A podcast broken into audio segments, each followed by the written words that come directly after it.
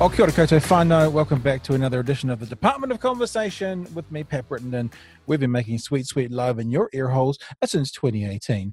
Hey, if you're someone who would like to get on board and support us, today's episode is brought to you in part by our Patreon. Head to patreon.com forward slash the D-O-C-N-Z. Or if you're an American listener, patreon.com forward slash the D-O-C-N-Z.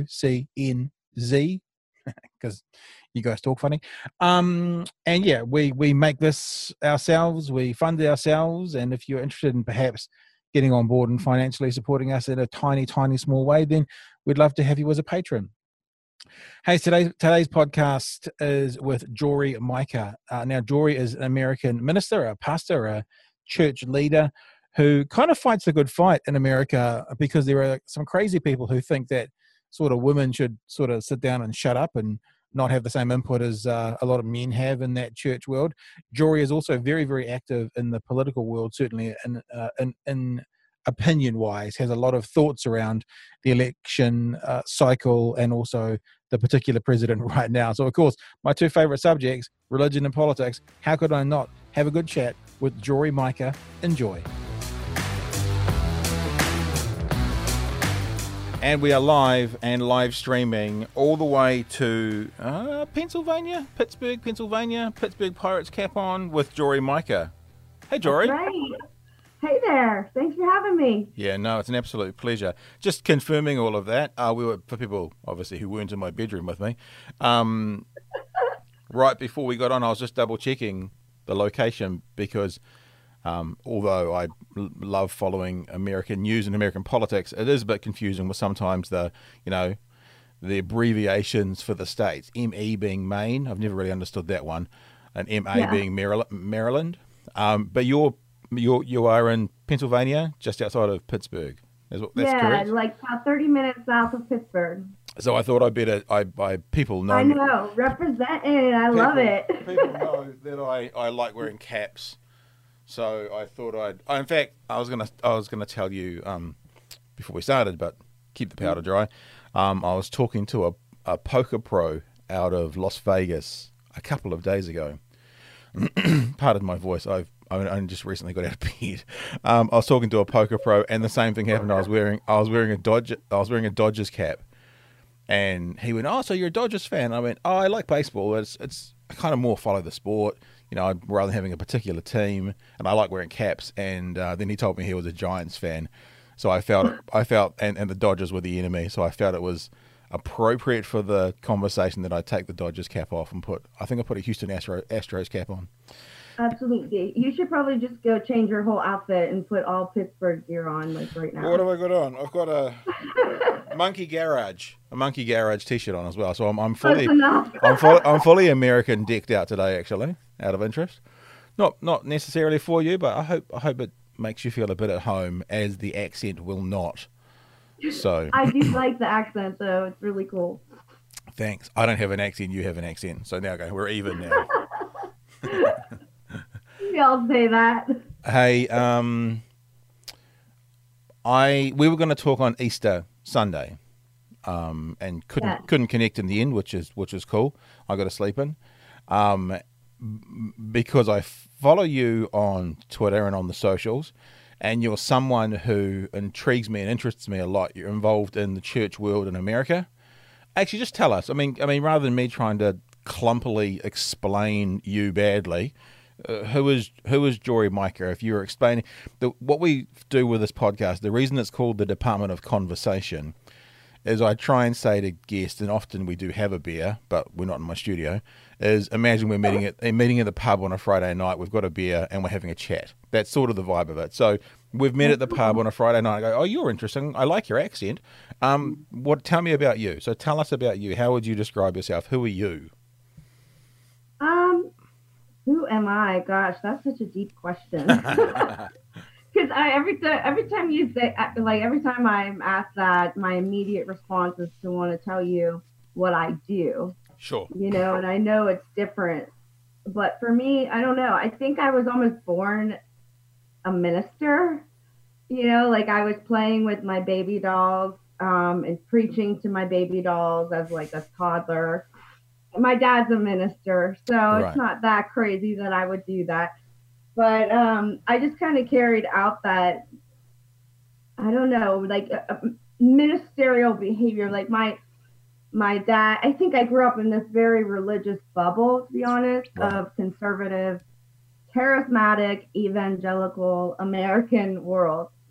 Um, and I'll say that again: conservative, evangelical, um, American, Republican, um, just total like bubble.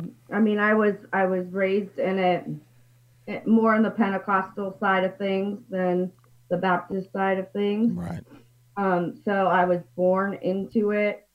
Um, and I think because I was such a humanitarian at heart, um, and all I ever really saw was examples of ministry, I think that's kind of why I went into that field. Like if my dad would have been maybe a social worker, I might have followed him right into that field. Sure. The family run You know- business, so to speak. Right. So like it's it it fit with my humanitarian heart kind of thing. Um, and that's all I really ever knew. Mhm. And so I um, my dad actually picked my college for me because Right. Not because like he was controlling or anything, but because I I was terrible at school. Um, and like I told you earlier, I have mad ADHD Mhm. and I've had it since I was a kid. Um, and I it made me hate school. Like I hated school. I never thought I was smart.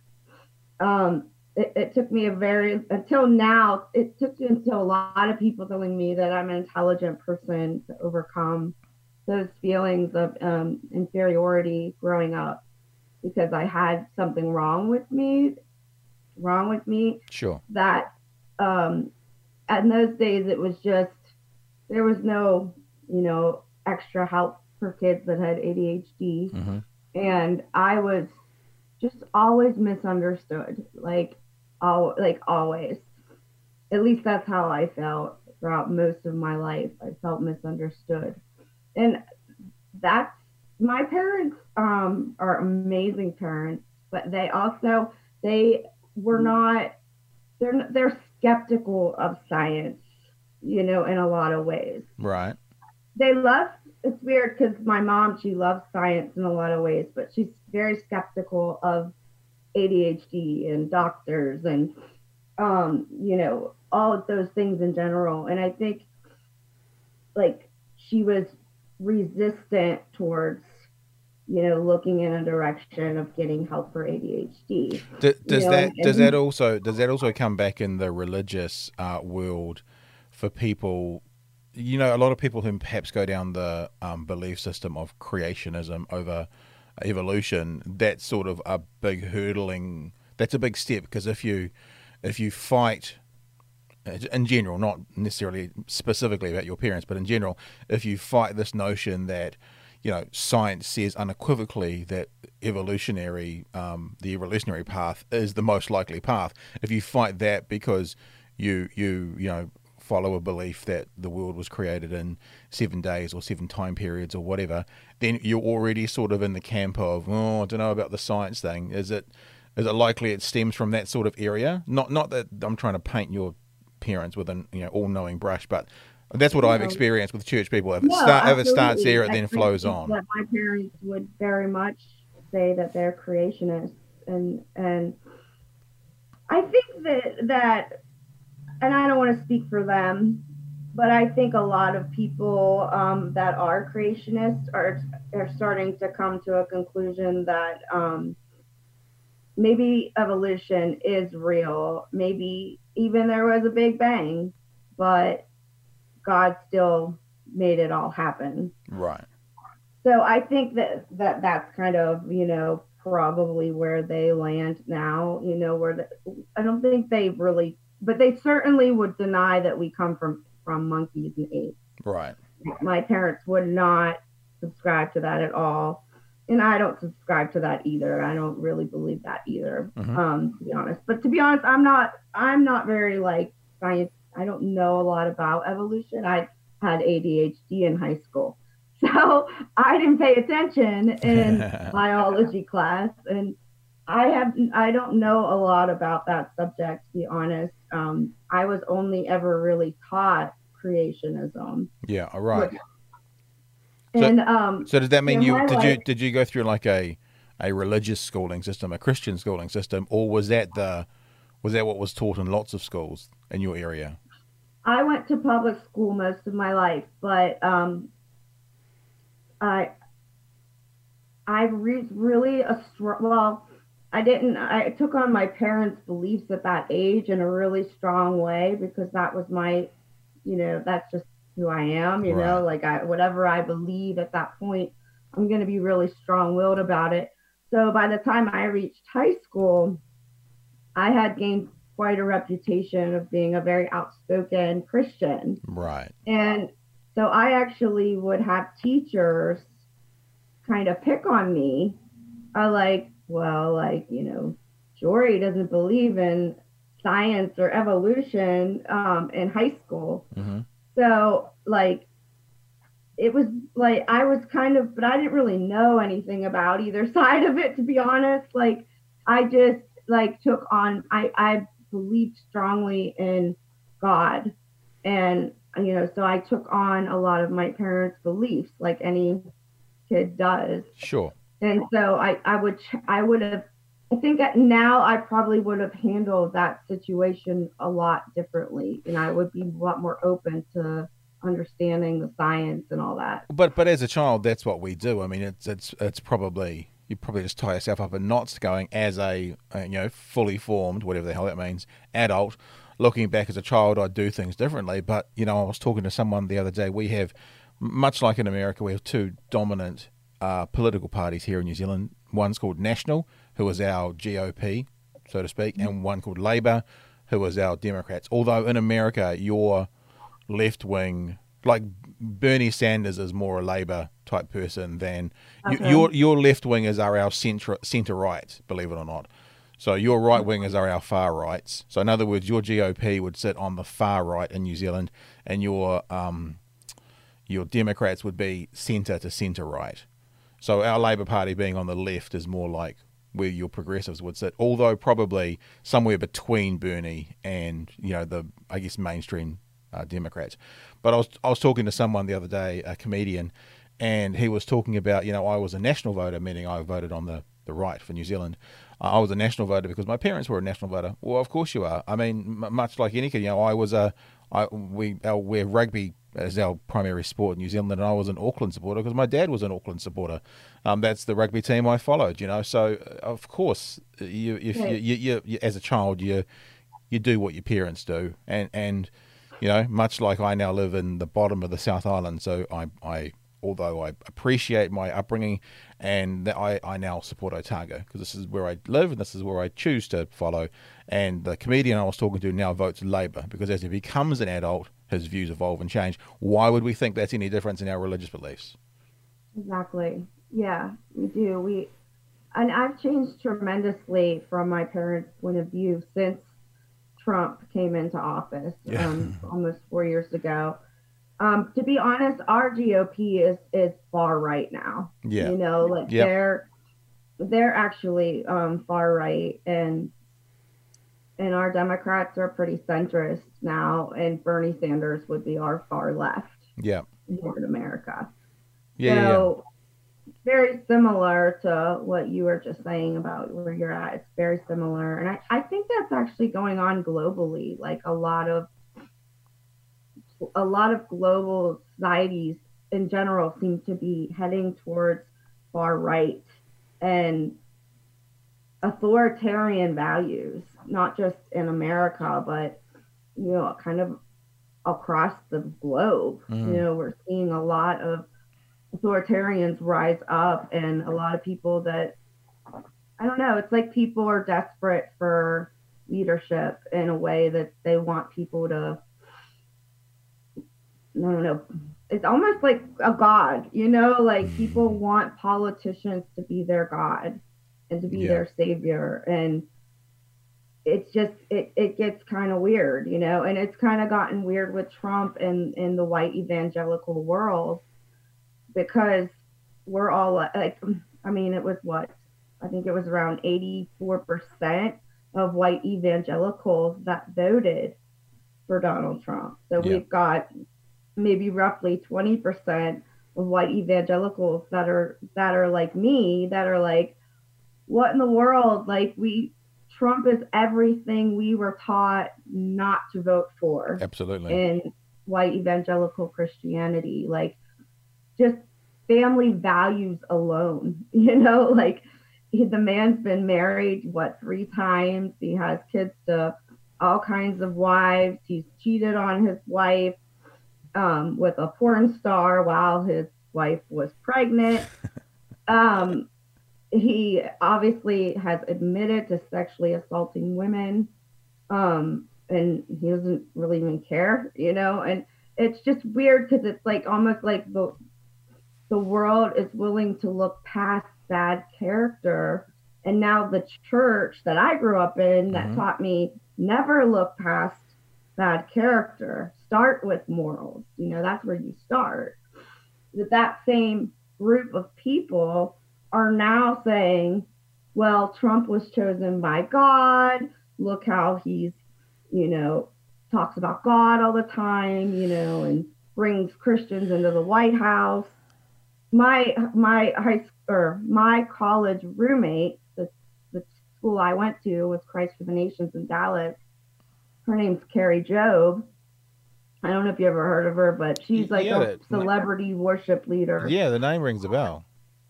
Yeah, she's she's globally known, you yeah. know, K-Love winner and all that. She's an amazing, amazing person, to be honest. But she was invited to the White House hmm. and she went and I've never seen her get involved in politics before.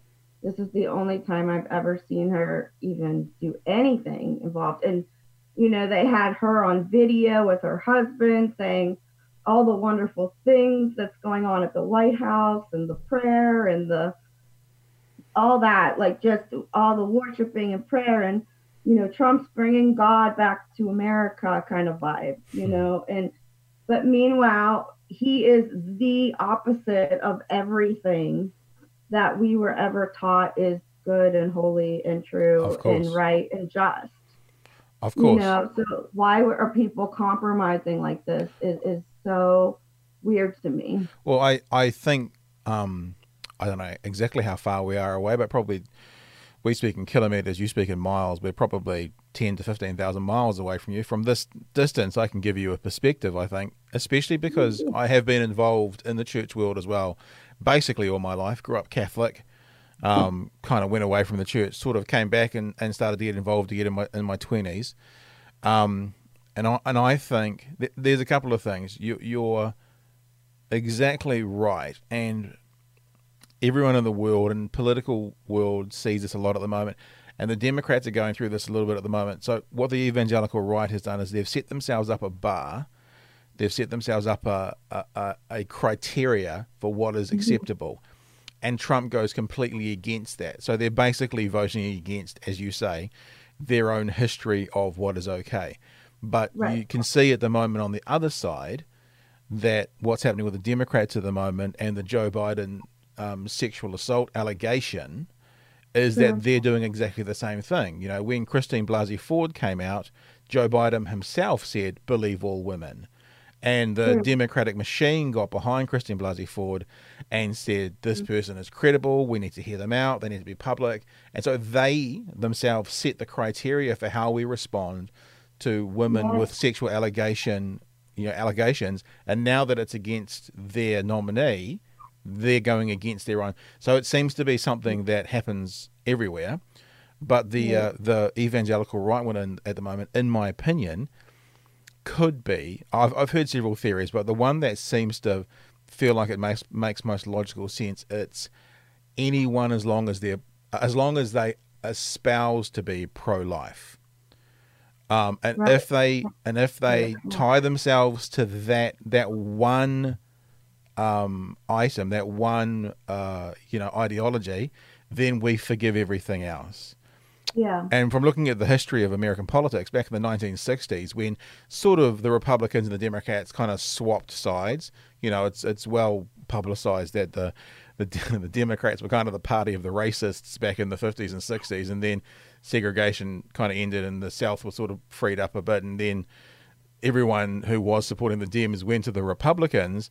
Um, there were people who at that time, and, when I say people, I'm, I'm talking about people I've spoken to and commentators I've spoken to about their parents who, as soon as kind of politics changed, the one thing they got them to change from the Democrats to the Republicans was the pro life issue because all of a sudden it switched around.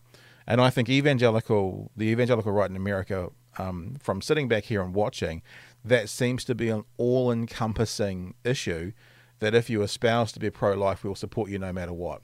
And I honestly right. think that that's a huge part of it. And it's one of the things that I think the church has tied itself up in knots about so much that these are the kinds of problematic things that possibly come from it. Now, I'm not saying that to talk down people who are pro life, um, but no, no, I get what you're saying. But I think it's been it's all. The, I was going I was going to say so much weight has been put on it, um, but what right. I would say is all of the weight of political decision making for a voter who is in the evangelical right has been put on that one issue.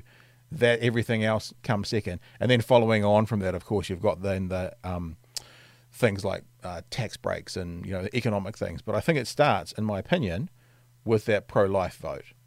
Yeah, um, yeah, it's it's a strong. I mean, if you're raised in, I mean, you were raised in Catholic world, so it's the same Mm-hmm. You know, if you're raised in a Catholic or the evangelical world, and I'll just stop there. I don't because I don't know who else, but mm-hmm. um, you know, you're taught from birth that abortion is murder. Period. End of story. Yep. Um, and that is the political.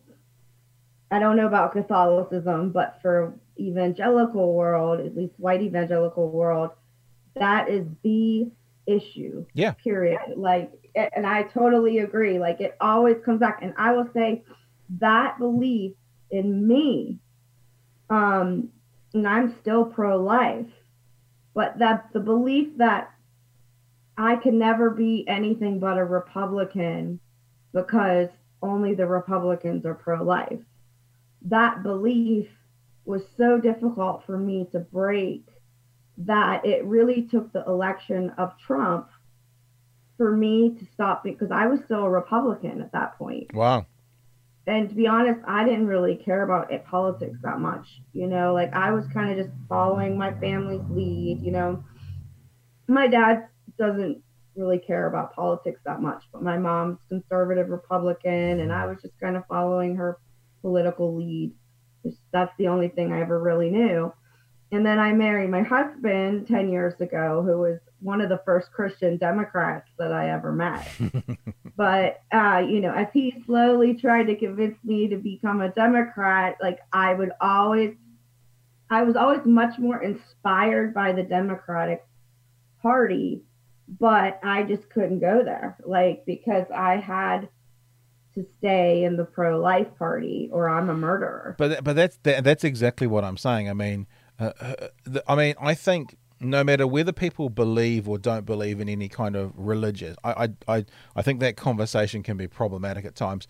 But what I think is not problematic is saying that the things that the, the character of Jesus actually taught, you know, his lessons, if you just talk about him as a teacher and a person who put out, uh, you know, how to do things, if we talk about that Jesus, I, I actually comfortably say there's there's if he was going to be in any political party, which he probably wouldn't, but if he was, he'd be voting Democrat. That's where the people mm. look after the widows and orphans. That's where the people look after those the lesser.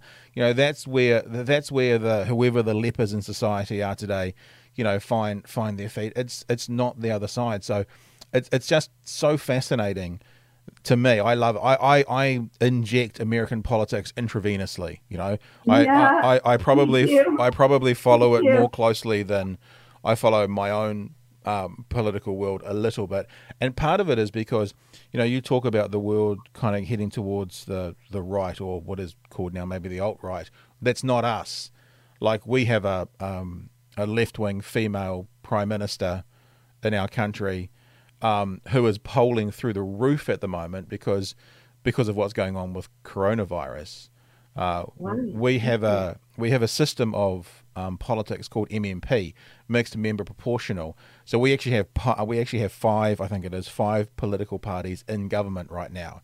So wow. technically, what the US sort of has three. They've got the Democrats, they've got the Republicans, and they've got one or two independents. But we've got right. a- actual five parties.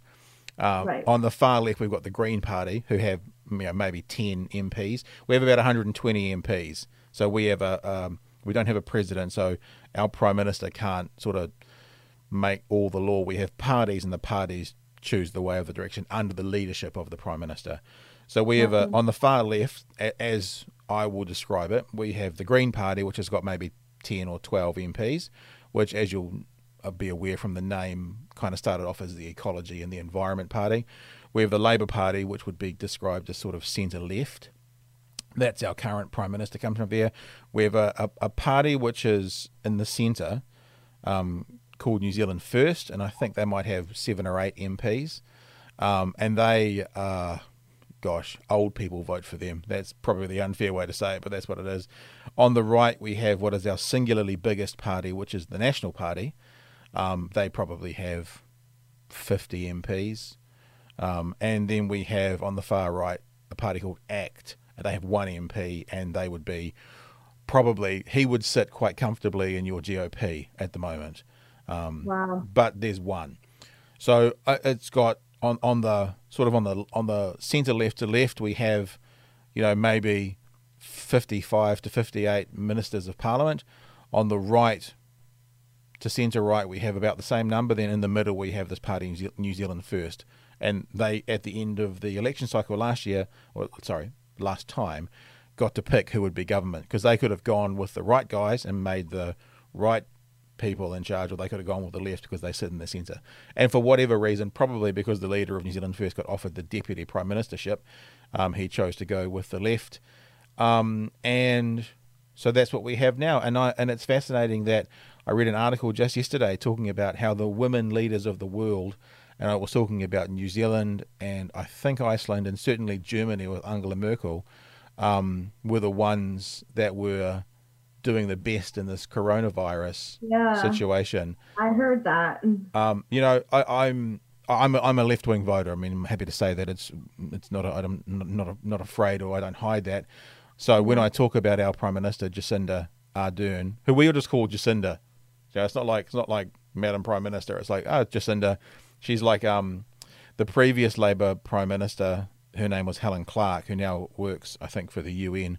Um, we all called her Auntie Helen. So she was the prime minister of the country, and we just referred to her as Auntie Helen. You know, she'd bring in a policy, and we go, "Thanks, Auntie Helen." That was just how we, we refer to them. So it's just Jacinda. Jacinda's only thirty nine, so she it feels wrong calling her like Auntie. She's like everybody's sister, sort of thing. Yeah. Um, and and in this term, which our terms are three years, literally in the term, she's had a baby um, we oh. had we had New Zealand's worst massacre, where 51 people were gunned down in Christchurch. We've had a volcano go off and kill a dozen people, and we've had coronavirus. They've all happened in her first term, and she's currently wow. polling through the roof. So, um, yeah, I think most New Zealand and and the thing that's quite nice about you talking about not nice that you're talking about it, but the the point that you're talking about going to the right is the leader of our right party, Simon Bridges, put out a post on his Facebook page the other day talking about the things that the the left had done wrong in the coronavirus response, and he got torn apart. And half the people that tore him apart were national voters, were right wing voters, kind of going, Simon, I his name's Simon Bridges, Simon, I vote for you, I vote national, but you're wrong. And this Jacinda's done an amazing job, and the whole country is thankful to her. So, yeah, we will. We, we've got an election coming up this year as well, and under this mixed member proportional, which basically is as it stands, you have a number of members of parliament, and it's proportionally assigned dependent on the vote. Um, we've been running this system since the mid 90s. We've never had a party get more than 50%. So every government we've ever had has had to join with another party to get over the 50% threshold. Um, Labor is currently polling over 50%, and it's purely because of the coronavirus response. So it'll be really interesting here in New Zealand to see whether um, whether we uh, have our first ever majority government, which we've never had under the system. So yeah, yeah that's sort of our our political world, um, and yeah, the the whole yeah. Anyway, so that's that's where we sit. But well, just just what thought thought. Um, I'm pretty sure that in most polls in our system that Joe Biden is doing better mm-hmm. than Trump is doing. But I mean, but he's not. But he's not doing Trump better. it's so confusing because there's so many mixed messages because Trump lies so much. Yep. And he wants to be friends with all sides. You know, he wants all sides to appreciate him. You know, but he he he's I think one of the biggest you mentioned Joe Biden earlier and how you know we're going through the same things but you know and I agree I agree that the political system needs to hold him accountable but I I think with Trump we're dealing with someone that is truly severely mentally deranged. yeah. you know like there's not I've never seen anything like it, to be honest. Like I've never seen any public figure behave the way he behaved. Yeah. From the very beginning, you know, like, and it's it's just crazy. You know, it's crazy behavior every single day, constantly. And we're just, I think with Joe Biden, it's like he's he has been accused of sexual assault by Tara Reade. Yep. And I re- I I think that the Democratic Party should say something about it. I think he should say something about it. I think that they need to take more responsibility. It's going to come up anyway. You know, like why not get ahead of it and, and try to deal with it, you know, the best you can.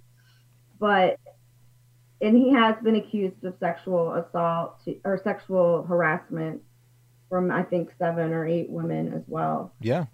Um, and so I think that's something that they should definitely deal with. Um, I don't. I, I talked to a survivor about this, of a survivor of sexual assault about this, um, because honestly, I was like, "What the heck do I do? Like, as a as a leader, like, you know, I feel responsible, you know, to to you know to, to show where I'm going to go the correct right way with who I vote for." You know, and I I feel like, you know, how do I deal with this as a woman who, you know, obviously has a huge passion for, you know, women who have dealt with, you know, trauma mm-hmm. and who have been you know, used and abused and ignored and silenced. But it's like I I don't I kept struggling with it because I I agree that it's very hypocritical, you know, for us just to silence, you know, these women um, after the whole Cov, what's his last name, Kavanaugh or whatever his name yeah, is. Brett Kavanaugh. Brett Kavanaugh, yeah, I always mess that up. But yeah, after all that, you know, we're not holding to our own standards. You know, if we don't demand more answers in this situation. I think, but I think that's the thing that, I mean, it's very easy to sit on the other side of the world, literally, and, you know, I, I talk about counseling sometimes. And I say how I think counseling, like having a therapist, is important. And I think everyone should have one. And the way I've described it, and people who listen to my podcast or watch the live streams will be sick of this because I've probably done it 10 times, is that we, we do rugby. So we'll, we'll talk about American football. So it's like your life is American football, right? So everything on the field is your life. Everything on the field is, um, you know, everything about your life the thing about it is, you know, um, the, the quarterback gets to see most things because he's sitting there looking up and he's looking over the whole field. But even that, if you look, at, I don't know all the positional names, but he doesn't even know really what's going on in that front scrimmage with the big boys crashing into each other. So he can't see everything on the field. He can't see what's behind him necessarily. He can't see it. But someone sitting in the stands, they sometimes can actually see and read the game better than the quarterback can they can actually see that the wide receiver is open when he's looking the other way. So I often think about therapy or, or counseling as someone sitting in the stands of my life, looking down Yeah. and being able to see things I can't see. And. I think the same can be said for things like politics. And I think America Sure. is a perfect example that some of us outside of America can perhaps look in and see things. And I, and I, I don't mean me. I'm not trying to, you know, big up me I, and say, I totally get it. But- but- a perspective outside of our own sort of bubble. and and something I've thought about and written about of recent times is um, I forget his name. He's a French philosopher, but a French philo- philosopher said um, way back that we get the we get the government we deserve. And I wrote a piece recently, and I said Amer- America deserves Trump. There's no question Yeah. about it. After what last happened last time with Debbie Wasserman Schultz and the DNC screwing over Bernie over um, Hillary, um, the DNC deserves Trump. And and the way to actually get past deserving candidates like Trump is to be a better country. America needs to be the country that doesn't deserve Trump. And the right, way exactly. and Thank the- you. and the way to do that is not to now go back on all the things you stood for, Democrats, Right. over the last 18 months, and because it's your candidate and because it's your person who you want to be uh, president, then you uh, ignore everything you've said. The Washington Post won't report about it. You know, the New York Times aren't talking about it. CNN aren't talking about it Very weird. Yeah. and, and they're not. Um, and and No. the the way that you beat, and I'm when I say beat Trump, I mean beat the idea of Trump being, you know, part of the conversation or the next Trump or the whatever, is to be the country that doesn't deserve him. And this is not how you do that. So, with the greatest of respect to America, you said that Biden's leading in all the polls. Most of the polls is true, but at this time in the last cycle, Clinton was ahead by more in the polls. Yeah. That's true. So I I mean I've said several times that I Trump will probably win. It's much harder to get out an incumbent than it is to, you know, get in for the first time. Uh the it feels like the only way that perhaps Trump will get knocked out is obviously he and the federal government are ballsing up this coronavirus thing, something chronic, and having your CDC come out two days ago saying there's going to be a worse, you know, um, reinfection rate come winter time, which is six months away. That'll be right around election time. So it's a, a weird and horrible thing to say, but if a ton more Americans get sick and maybe heaps more die, maybe you'll get rid of Trump then, which is the wrong thing to be thinking. But it No, could but it could be the reality. You know, my dad, my dad's very uh, blunt with me, you know, and that's just how we talk to each other. And and he was like, you know, why do you want Dem- Democrats to win so bad? Like Trump's gonna win. I can tell you that right now.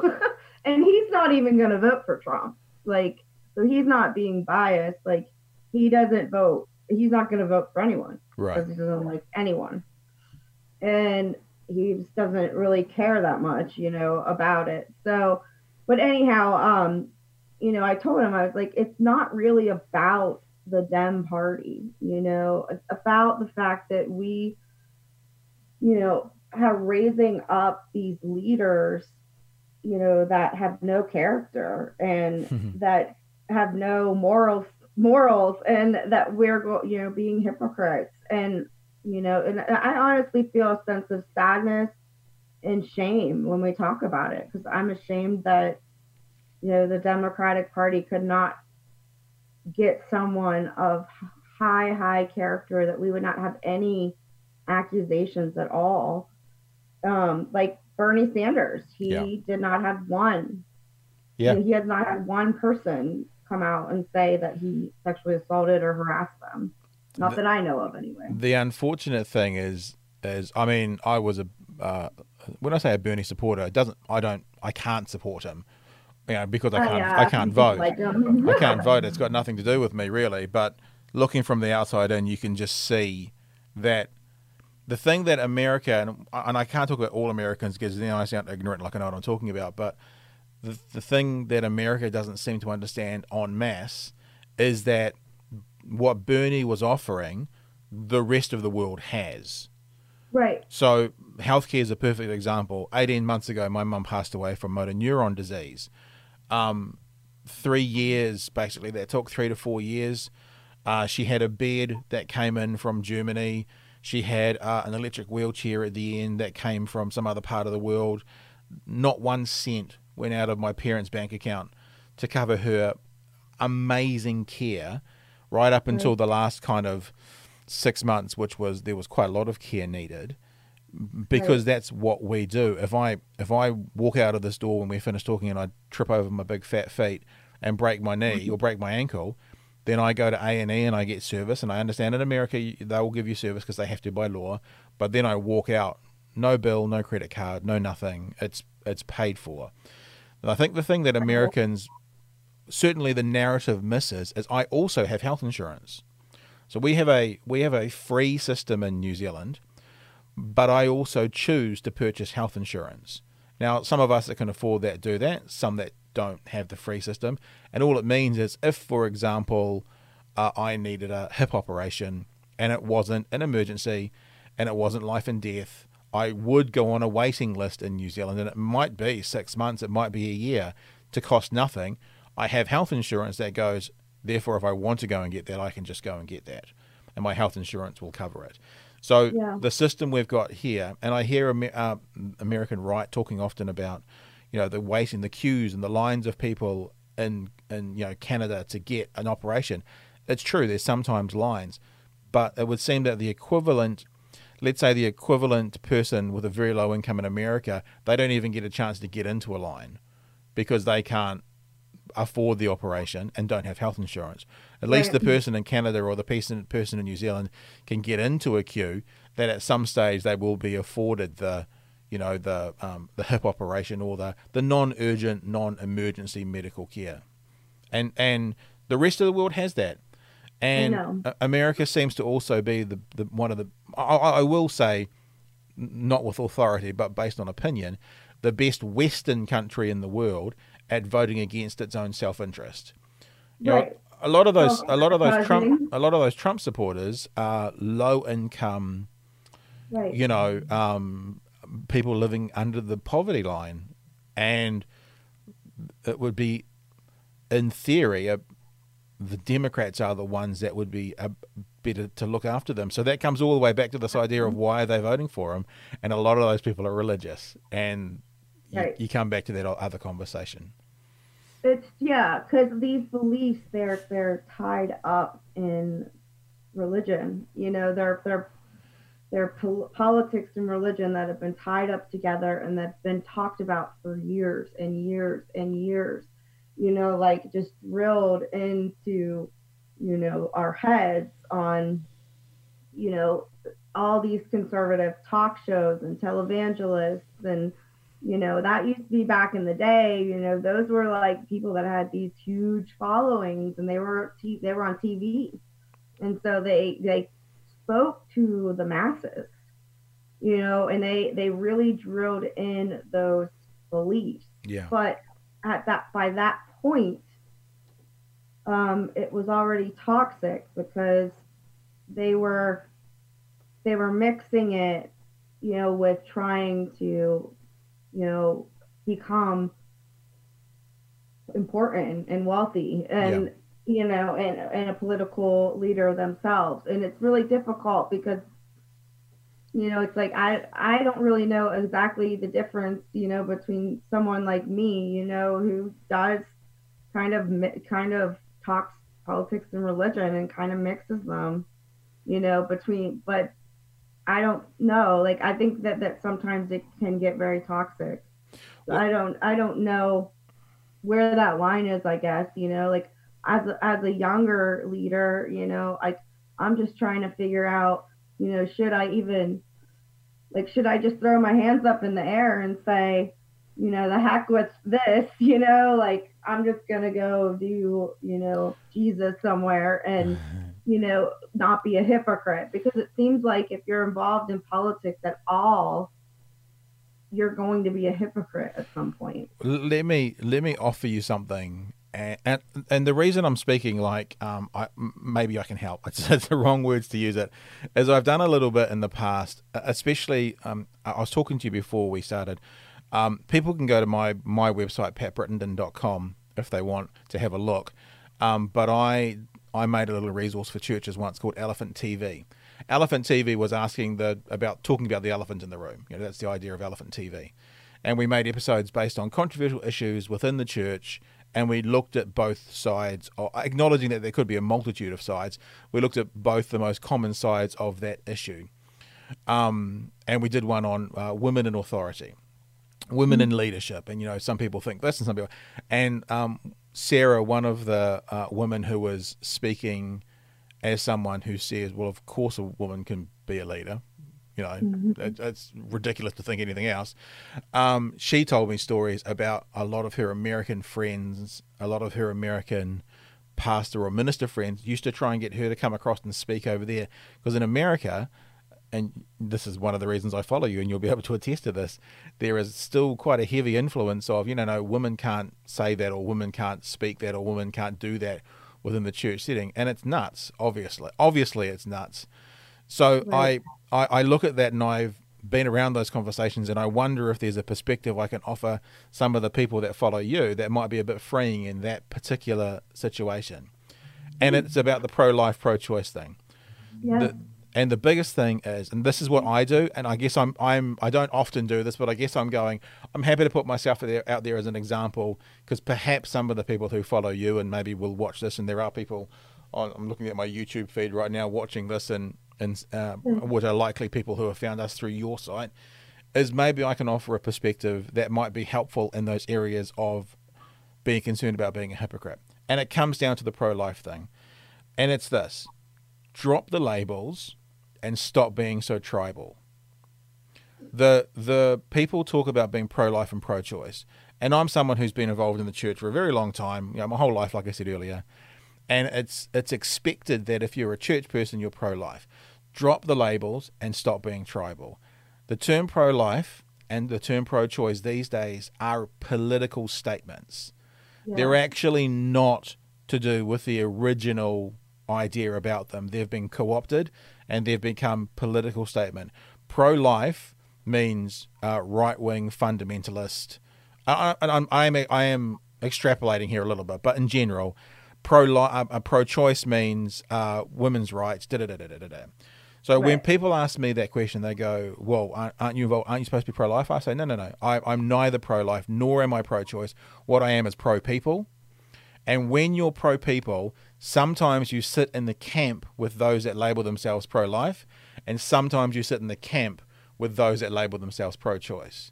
Move away from the labels and the tribes and the political terms, and it's incredibly freeing. It doesn't mean you have to go up any of your values, but it doesn't mean you have to abide by other people's decisions as to what they say that label means. And and then you can do it. And then you can be honest and open and free and you can say I'm neither pro no, pro life nor pro choice. I'm pro people. And you know what? In this instance, I think that that this group of people or this individual or this whatever is where I need to be. And and going back to that conversation that we had way back when, if people have been with us from the start, when you look at you know religious teachings, the teachings, the stuff that Jesus said, the stuff that's in the red letters in the Bible often, um, I I don't know if he would put himself in either of those camps. I don't know if he would take on that label. Because the other thing that the rest of the world looks at and laughs, if I'm honest with you, about the American pro life movement is the people who take on the American pro life label are often I suspect perhaps not you, but are often also the ones that support Republicans, that support war, that support the death penalty, that right. are for incarceration, all of which are not pro life stances. Right. They're right. the opposite. So what it seems gun, lo- usually gun lovers as well. Yeah, yeah. And, and and it seems that perhaps if they were to label themselves something it shouldn't be pro life, it would be pro live birth. Because they want to see babies be born but once right. you're a baby, if they need food stamps, nah, stuff you. You know, what are you talking about? The government? No, the government can't rely. You know, pull up your bootstraps, get on with it yourself. So I right. just, I honestly think labels and tribes are incredibly problematic. And if you can figure a way to get away from them, then you're free to be yourself. And it's only when you're yourself and you set your own limits and your own labels, not even labels, but you know, your own criteria, can you live an authentic um, life and not be someone who gets caught out because you supported um, you know, Christine Blasey Ford and said, believe all women. But then when Tara Reade comes along, you go, well, no, don't, don't listen to her. It's not a genuine, you know, it's not, not real. And, and, and don't call yourself a Democrat. I, if I was living in America, there's no question I'd be independent. I would not attach myself to either party. I just, I do not understand that because then it becomes tribal and people go, whatever it is, blue no matter who. Wasn't that the one that came out? And I'm like, right. that's how you get Joe Biden rather than right. a better choice. Right. Yeah. So that, yeah. Here, it's, here, it ends my here it ends my rant. Ugly. My rant is now finished. Your what? My rant. I'm ranting. Yeah. My rant no, is finished. I think you're right. I think you know one of the reasons it's really ugly in America is because you know everybody thinks they are exceptional and and we're very individualistic and we have a lot of you know we've been taught a lot of things that we're special, you know, and I think we're trying, we're getting into a process this season, I guess, where we're realizing, you know, we're not special, you know, like we're just like everyone else. And I think that that's good for us. I think it's good for Americans to come back down to earth and join the rest of the world. Um, and and it's just, but yeah, it's so ugly and tribal right now and there's yeah. so much division and um that's but it's like that's another reason that that Trump just like it's so he is the king of division you know like he that's his expertise is division yeah and chaos and confusion and you know growing up in a religious setting who does that sound like? You know the king of chaos confusion and dark is the king of darkness is satan. You know mm-hmm. that's the way that we think of someone that divides like they they're they thrive on dividing communities and nation and he's divided our nation. Or it's not even necessarily like his fault. It's like his rise divided or it showed the divisions that were already there I yeah yeah. Yeah. You know, like, and so it's, I guess it's, it's, it's easy to blame Trump, you know, but we get off focus when we realize that he is definitely the symptom of the of a problem. And he we are i think a lot about how our representatives um they're called our representatives for a reason because yeah. they represent us they represent who we are and who we've become as a nation. And, you know, that's why I kind of hate like reality TV and all that because it's taken it, it's taken us out of we don't know what reality is anymore you know and everybody is striving to keep up with the joneses because that's reality but it's not you know it's not reality at all you know so I, we, it's not really that surprising that Americans would elect a reality television star. Yeah, for sure. Um, you know, who appears to have it all in many ways. Um, that Americans are very delu- we're very delusional in that sense. You know, we're very delusionized, I guess you could say, mm-hmm. programmed. You know, and we're programmed in that way. So we we I think a big important thing is too is just to for us to come back down to ground to reality and what is real, you know, is really important, I think, right now to ask ourselves, you know, is this actually real? You know, or is this something a real is this reality? Or is this some conspiracy theory I was taught when I was, you know, 16 and I'm still I still have those beliefs or some religious theory that's, you know, kind of out there and, and it conflicts with reality in kind of a dangerous way. Yep. You know, if that makes sense. You know, yeah, and I completely. think we're, we're the, the prosperity gospel, you know, is, is another thing that has caused Americans to get to where we are. you know, to where, you know, there's many Christians will say that they voted him, yeah, the pro life thing, but also he's a businessman, you know, he's he can fix our economy, you know, he, he doesn't have to be a pastor or whatever, you know, he doesn't have to be a saint, you know, and so we've gotten kind of off focus, I think, you know, because we we the the prosperity gospel is so intense in America. Mm-hmm. Like it's so intense that it it it it hits everyone, you know, like it's even people that aren't don't claim faith at all. You know, it hits because it's all over the place. Yeah. You know, so it's it's pro. We've been programmed in a lot of ways by both the Republican and the Democrat parties. You know, to to think certain ways, and it's it's reached like I think it's reached its boiling point in 2020, where it's just like it's overflowing now, you know, where and it's just it's ugly, you know, and it's now what people are asking, you know, yes, we disagree on some things, but what can we do to unify America? And it's it's really difficult because it's it's it's very ugly. You know, people hate.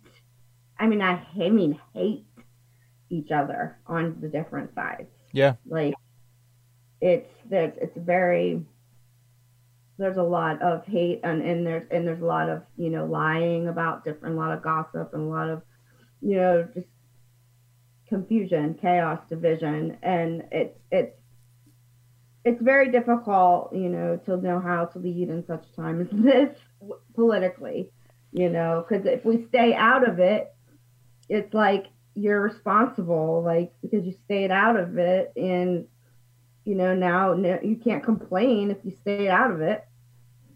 You know you can't complain about you know the systems that we have if you totally just like oh i, I throw my hands up. But you also are in a position where you know we're in a position where we must like be we must unify. Mm-hmm. and the democrats totally handled it wrong. They did. And that's my opinion you know, I don't know. I still think Biden would be a lot better of a president than Trump, but there are problems there. the know? the and not to go back to the same conversation, but the uh, American political system on some levels needs to be burnt to the ground. It needs to be burnt to the ground and, and started up again. I'm, I'm not talking about you know disestablishing you know Congress or the Senate or anything, but the the way it's done, you know, the idea that the um, the the college electorate is still so important as opposed to the right. popular vote um, is, is off the chains wrong because it's yeah. not one person one vote so people are getting still to this day are getting you know um, taxation without representation if they're getting more votes out there which is you know a huge part of the history of American independence sort of thing um, and uh, I wrote a piece recently talking about the only, you know, basically Trump is burning it to the ground, but what happens is in the uh, the GOP gets to rebuild it as they like. The Bernie would have been the person on the other side that would have burnt it to the ground, not in the same way, but to rebuild it. Whereas mm. Biden in there is basically going to pick up pieces of charred timber and try and remake the house because he's he's actively said we'll take it basically we'll go back to Barack's days and we'll just you know we'll, we'll start again from there. So he's going to pick up the burnt charred pieces of ground uh, timber off the ground and start refurnishing the house to be the same but still with all the burn marks on. Um, right. So so yeah, I mean I, I I mean the the reason one of the reasons I'm so invested in the American political system is that old adage that uh, when America sneezes, the world catches a cold. So you know, and perhaps a particularly appropriate analogy under this current coronavirus lockdown. Um, but uh, we're impacted by what happens over there. Right. Um, so, so it's one one of the reasons. The other reasons is, you know, especially with Trump, it's like a soap opera. It's kind of interesting to watch as well. It's amusing a lot of the time watching those press conferences and seeing people push back at yeah, him. It is interesting.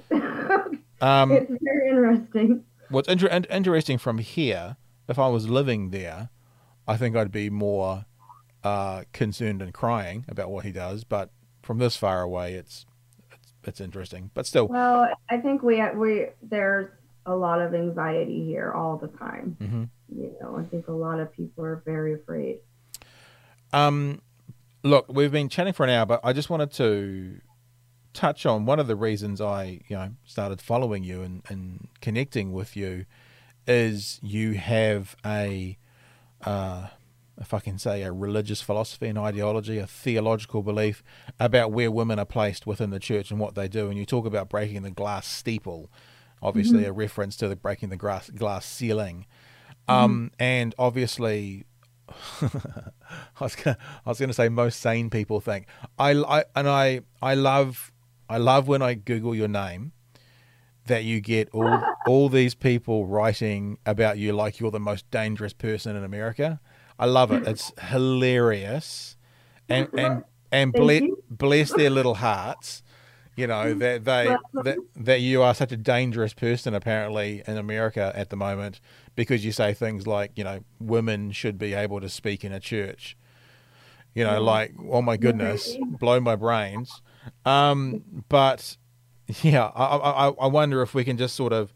I mean, I've got plenty of time, obviously, um, but kind of, so I, I, want to touch on that before we wrap up. Basically, is what I'm saying about what, what happens in America, what you see in America. It's kind of the reason we got on to talk about, and we've been chatting for an hour about other things, which often happens, which often happens right. in this crazy podcast. But tell me a bit about the glass steeple, and and and I, I described to you how Sarah described that um, she would be asked to come across to America to speak because the American ministers knew that they couldn't say what she could as someone mm-hmm. from offshore and a female from New Zealand who could say things that they couldn't because you know she does she's not part of the system sort of thing. Right.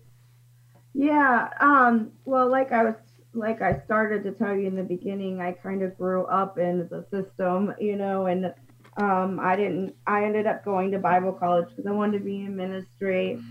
Um and after i went to college i found I loved, I was actually starting to love school because I was finally, finally studying what I enjoyed, you know. And so um, I started kind of, you know, building my confidence back up and stuff from years and from years and years and years of feeling, you know, stupid and misunderstood. Um, so um, I ended up finishing um, my bachelor's degree and when I went to look for jobs in, in my neck of the woods in my church religion my denomination and it would like say only men should apply for this job or you know we're looking for God's man for the job you know and it would just straight up say it. And it was like oh this really sucks because I couldn't find a job you know in ministry. Um, I could have got a children's pastor job but I wasn't really that's not what I wanted to do um, at that point. You know, I wanted to not necessarily be like some big lead pastor or anything, but I just wanted to be like a youth pastor or right. a college pastor or something, you know, um, or a woman's pastor, you know, a pastor of evangelism. You know, I just wanted to kind of, I didn't need to start high and mighty or anything. I just needed to do something that, you know, I thought that I would be gifted for. Mm-hmm. And that just was not a reality. Like I feel, I, I finally got to a place where I realized that I was trying to climb a ladder that literally did not exist. Right. Um, and so I moved, I went to get my master's degree, still in denial, I guess, um, in this, in theology, in the same subject, thinking, well, you know, um, if I get my master's degree, like maybe like a church will hire me because I have more education than most men in the church or maybe I can be like a theology professor or something of that sort.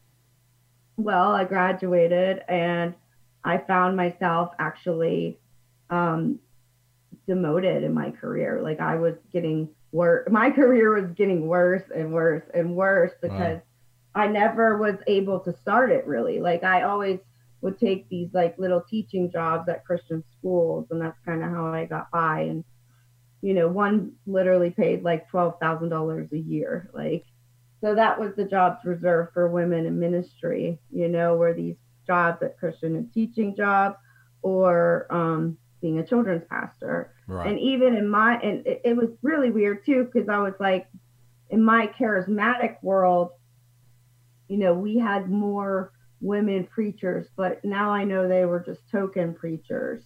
Um, and they weren't, it wasn't, I looked at them when I was young thinking there are all these women preachers, mm. you know, but there, there weren't. There were just a few. And mo- most of them were not pastors of churches. They were, you know, evangelists and things. And so that was definitely a misconception for me, you know, because I, I did not realize how sexist the church is.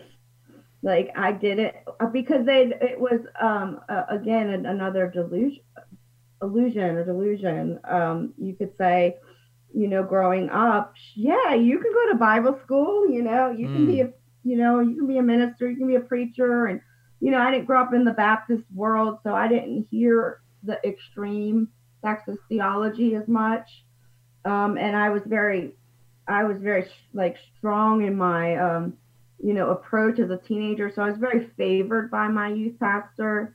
So it was never, there was never really a time that before that that I would have thought, you know, I was, they, we were being told in theory that women can do whatever they want. Mm-hmm. You know, but then when it actually came down to the practice of it, you know, the, it we it became clear that no, you know, we obviously can't do whatever we want in this world, you know, and so I I I guess um, I ended up doing I ended up becoming a children's pastor for a couple years, um, just because I had to, you know, kind of thing. And then during that time is when I uh, decided like like that I kind of just had enough of this the whole system and that I was to fight it. And, and I was like, I'm to, you know, and I had written my master's thesis on women in the first and second centuries of the early church. Yeah. Um, so I had a tool, you know, I had something to offer the world, you know, that wasn't just Jory Micah, you know, like I had something that I worked on, that I earned, that I, yeah, you know, something, and that is not there has not been a lot of women out there that you know ha- are putting their you know intelligence their logical intelligence out into the world you know? And so that's kind of what i did and it it just scared the crap out of a lot of people. It mm. really did scare a lot of people. Like my even my parents don't get it. Like they're like why are people so nasty towards you? And they, they don't believe me. Like I'm like, it's because they don't believe in women pastors. Yeah, yeah, yeah. You know, and, and they're they, they think it's because of like how like controversial my politics are, even things I like other more controversial things I say. But it, it's not. Like I've figured out over the years that it really boils down to there is there's a group of people, Christians, that truly believe that you know that there is that it is sinful for a woman to be a pastor or um, a leader over a, a, man if there's any men in the congregation basically. When when i um when i made this product i was talking about before elephant tv um, as i said they're actually i've just i've put them up on my website for free if people want to check them out. If you go to patbrittenden.com there's a tab there, I think, for Elephant TV, and go and have a look at it. And you can have a look at this exact episode when we talked about women in leadership, women in a position of authority. Um, sometimes a singular point is made, and that ends a debate. Um, a really good example is I had one of my favorite podcasts I've done over the last couple of years was with a person who believed in the Earth was flat, a flat earther. Um, what? A, a flat earther. People who think the Earth is flat. Oh, gotcha. Yeah, my accent. Sorry. Um, and you know, as soon as you see the sailboat like going over the horizon and disappearing, that conversation is over. Right? That, that conversation is finished. Because no matter what they talk about perspective and refraction and stuff, the only way the boat disappears from the bottom up is because it's going over the horizon. So there was a singular point made that that ends that conversation. When we were filming this um, women in leadership uh, conversation, uh, the point that made me kind of go, oh well, that debate's actually over. Was when someone pointed out, I'm going to go back to my Catholic days a bit here. For people who don't know, there was a, a dude called Paul who wrote a lot of the New Testament, and he wrote letters to churches. If you're in the Catholic Church, it'll every time they do a, a message, they talk about a, a letter from Paul to the Corinthians, you know, uh, and and within the kind of more evangelical church, they just say Corinthians. They don't talk about it being a letter from Paul, but that's what it is. There are some parts where Paul wrote about how women cannot preach and speak in churches, but there are other places where Paul writes when a woman preaches or speaks or prophesies in church, she has to cover her head. In other words, when she does do it, she needs to be you know dressed in a in a culturally appropriate way. But people seem to miss the bit when he's writing when they do do it. Right, and as exactly. soon as that point was made, I'm like, well, this debate is over. The the debate is. I mean, look, it's over because people will cite Paul saying how women shouldn't preach and speak in church, in church, but he also says when they do, do it this way.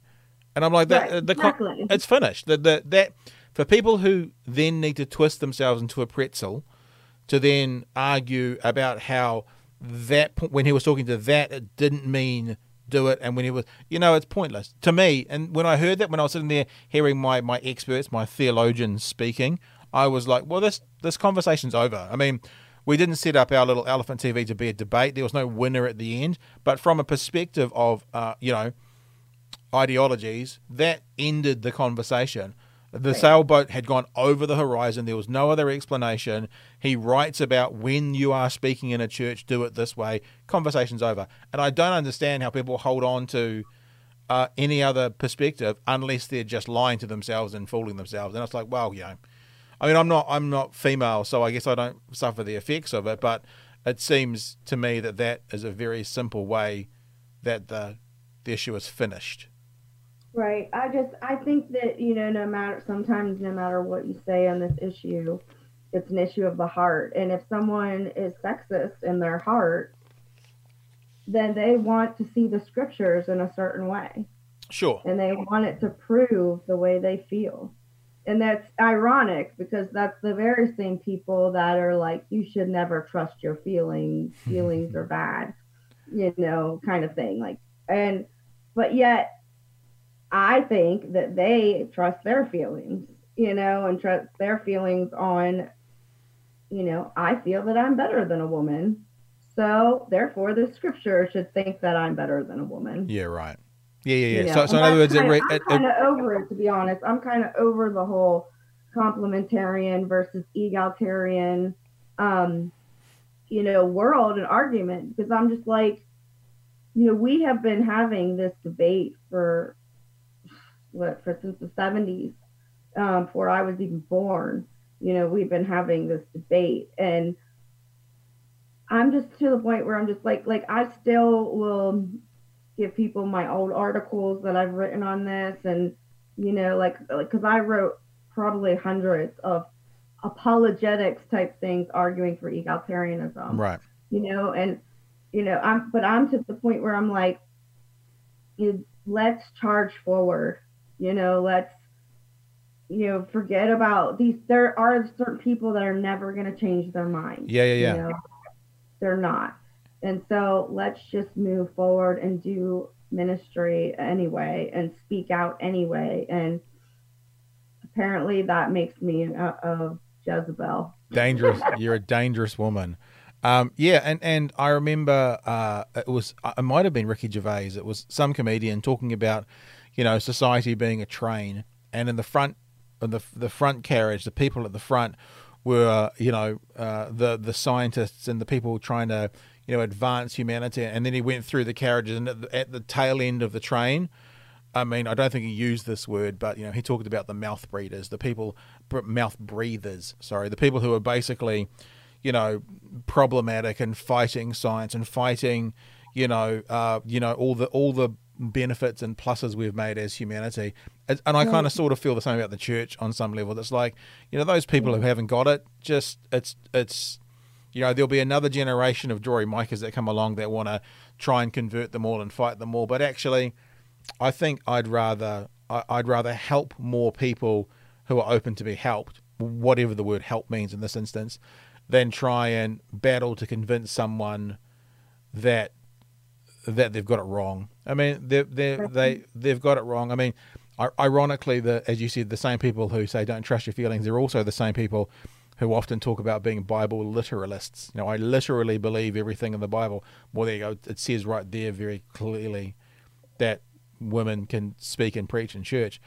Yeah. So I, I mean, I mean, even, even that, you know, Bible literalists, I always kind of have a little smirk when people say that because I ask them, do they think Jesus was literally a sheep? And they go, no. I said, but it says in the Bible, literally, he is a lamb. If you believe it literally, and so it's a lovely conversation that often we get to a point where we go, so you accept there's metaphor, there's simile, there's poetry in the Bible. So that means where we disagree is what I think is metaphor and what you think is metaphor, but neither of us literally believe everything in the Bible because they're exactly. yeah. So so it's a it's a it's a uh, I won't say comedic way, but it's a light-hearted way of being able to break down break down that wall. It's another one I always maybe you can maybe you can tell me from your perspective. I always like people talking to people who who use that kind of phrasing about literally, and I always ask them about Noah's Ark. Um, mm-hmm. and my one question about Noah's Ark that I don't think anyone's ever answered is what all the animals in the world are on Noah's Ark. What did the animals eat when they came off the ark? What do the carnivores eat? Because if all the animals in the world were on the ark, Mm-hmm. So the lions and the hyenas and the, all these things come off the ark. What did they eat? Because surely for the next six months, the only animals on the face of the planet, according to that story, were only the animals off the ark. What right. did they What did they eat? What did the carnivores eat for the first six months? I'm like, I, I, people then tend to go into um, uh, opinion based, and I'm like, well, yeah, but the the the Bible doesn't say that. It doesn't say they ate fish. It doesn't say they were um, vegetarians. I've heard that one before for six months. And it's just a way of kind of going, well, you know, maybe these stories have other perspectives to them. Maybe, maybe, maybe. I'm never trying. I never try and convince anyone, but maybe, maybe we could be open up to a conversation that these, um, some of these stories are allegorical. Maybe they they have other meanings behind them. Maybe some of them are literal. Maybe, in, in your opinion, or maybe some of them are metaphorical. But Right. Yeah. What did the what did all the carnivores yeah. eat for six months after they got off the ark? That's what I'm. That's the one question I'd like to know. I just, I mean, I I've kind of leaned towards um, a lot of the Old Testament stories being being metaphorical, and that's something that I would have fought you on tooth and nail in, in seminary. What would you? Know, like what, I would if I heard you say that, I think you weren't a Christian. what would you have said though? I mean, I mean, what would be the? I mean, back then, what would what would the response have been? Well, I would. I probably wouldn't have said anything. Like I, I, I remember, for example, um, in class, I remember one of my friends saying that, and I okay. just bit my tongue because I didn't you know, I don't think I really like knew how to argue about it. Like I just knew what I believed and was taught, you know, and uh, I wasn't ready to think that way yet. Right. You know, I wasn't ready to think that way yet. Um, but I hadn't gone through the life experiences to understand yet that a lot of these stories are very similar in their principles in their what they're trying to do. Like I feel like I'm in Noah's Ark right now in this pandemic. Mm-hmm. Like yeah, you know, like I'm stuck inside. You know, like there's there's a lot of like you know uncertainty. There's a lot of fear. There's a lot of you know. So I think some of these stories are meant to they're meant to help us in times like this. And it doesn't mean that it has to all be taken super literally, you know, like in order for it to have value and importance and even go as far as be God's word, it doesn't have to be literal. It can be symbolic and it can still encourage us. Um, and actually, those of us that are very logical, like it actually might encourage us more to see these as um, you know metaphorical stories versus literal stories that literally happened yeah, yeah, yeah. because all you're going to do is sit there and scratch your head and like kind of come up with questions like you know well what did the you know what did they eat you know, because you know, I don't know if they're meant to be thought of in that way. You know, I, I think they are story. They, they're they're important narratives, like how Jesus told parables. Yeah, yeah. You know, same same thing. Like Jesus told barely he didn't speak literally very often. You know, he he spent most of his time telling stories because humans that's how we learn best mm-hmm. is through stories. So I really think that all these stories, most of these stories are, you know, that they're they're lessons for us, and they're they're they're eternal lessons. They're lessons that will never, you know, fade if we see them metaphorically. I I think um what you just talked about sitting in seminary, I think that make makes me maybe think that we could finish up on one point, which is I think one of the, and I don't want this to feel like it's a let's slam the church kind of podcast. It's not that. Mm-hmm. But I think one of the things that the church needs to understand is I don't know is actually an okay answer. Yeah, you know, like I, like I think a lot of the time, you know, people who have quote unquote access to absolute authority or absolute knowledge feel like they always have to be able to explain something. And actually, I don't know is an okay answer. I, I don't know. Um, but I also think what's really important that when someone says I don't know, that doesn't if you, if two people are talking and one person has a very strong opinion or a perspective or ideology and the other person is I don't know, saying I don't know doesn't also therefore mean that means you're right. I think a lot of the time when there's two people talking or two ideologies talking and one ideology has an absolute answer and the other ideology is I, I don't know the answer to that. Saying I don't know, and this is something that people need to learn to be more comfortable with that phrase, doesn't mean therefore I default to your answer. Saying I don't know doesn't mean you're correct and I don't know. It just means I don't know. I, I don't know if you're right, but it just means simply I, I don't. Uh, and right. I think that's one of the things that perhaps, um, I don't want to say the world of science, but when you see these kind of horrible debates of Christian versus atheist, I think they're pointless those things. But when you see them and the, and they ask about life before the Big Bang, and the um the the the atheist goes, we don't know. That therefore doesn't mean that you get to default to the other answer. It's it's not the case. I, I don't know is a really important thing to be comfortable with saying. Um, and if you feel like you need to answer all of the questions, then actually your strength of conviction is in what you think is the truth rather than you know perhaps what's important so well yeah it, i think that it's very difficult when our beliefs are challenged if we're not secure in ourselves and secure in you know in our beliefs really you know if we feel any sense of insecurity in our beliefs and someone challenges it then it's easy to rise up in emotion, you know, and and debate, and fight it out, and all that. But with theology, I just, a lot of that I've learned to let go of because theology is is so mysterious and as soon as you think you know all the answers, you don't know any of the answers. Yeah, yeah. And it, you know, being a lover of theology makes you, you know, question your existence you know, five times a day. So like it's just so um it's open minded for open minded people. And unfortunately yeah. It's not been that way for a very long time in certain circles in America where and we've been you know, people are so closed minded about their beliefs in a lot of ways and it's because I think um, just a deep, you know, insecurity because these beliefs are not true. A lot of these beliefs are not true. Mm. There's no fact behind them, you know, and so of course you're going to feel a little insecure about your beliefs. You know, if you've never really even experienced it, you know, it's just something you've been taught, and there's no fact to support it, then you know you're going to feel insecure about it. So I think like I think there are certain beliefs worth you know, standing up for for sure.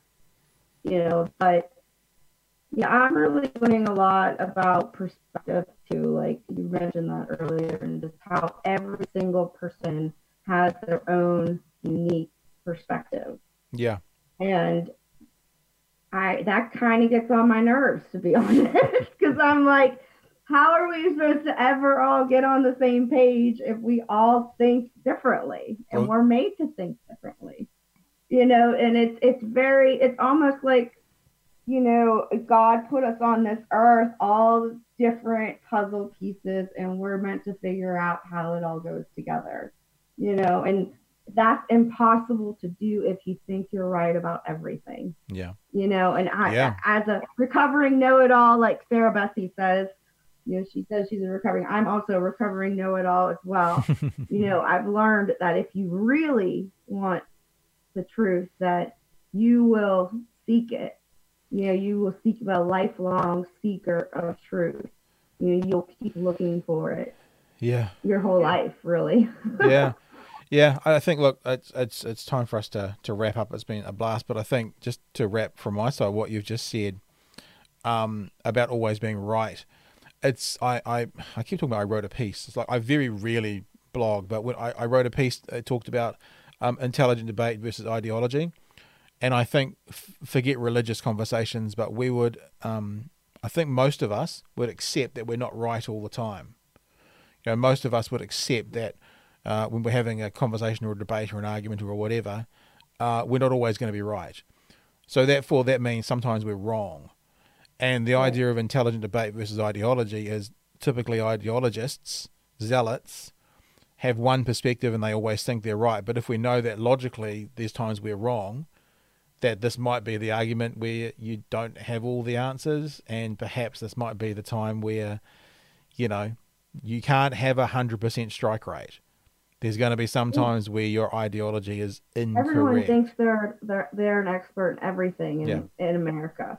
Uh, I don't know how it's there, but that's why there's so much disrespect for scientists, and you know, nobody they put scientists on the same level as Trump, and you know, yeah. like it's it's just people don't res- not everyone. There's obviously a lot of people that do, but people, you know, they we're losing we're losing unity in a common truth you know a common pers- we're we're losing a common perspective you know so as as much as uh the only way to have these conversations is to really get real with yourself you know and really get honest with yourself and and say what what am i actually good at? You know mm. what do i actually know about? You know where where's my expertise and i think when you start to really build your your own expertise up start, that insecurity starts going away and it's more comfortable to say, I don't know, you know, I don't know everything, you know, that that's not my expertise. Yeah. And I think that that would, living humbly um, would help us a lot in this culture. Hey, um, we're done. I, I think that's a great place to finish. I think I want to say, right. why don't you just quickly tell us, you know, websites and stuff. You've got a website for breaking the for the uh, Glass Steeple. If people want to find out more about you, what you do, who you are, where can they go visit? Yeah, um, you can find my blog at jorymicah.com, J O R Y M I C A H.com. And um, all my social media is right on that website. I'm on Facebook, Instagram, Twitter. I have a couple videos on YouTube, but I don't really I don't really do a lot of YouTube. But um, I do a lot of social media, um, so check me out.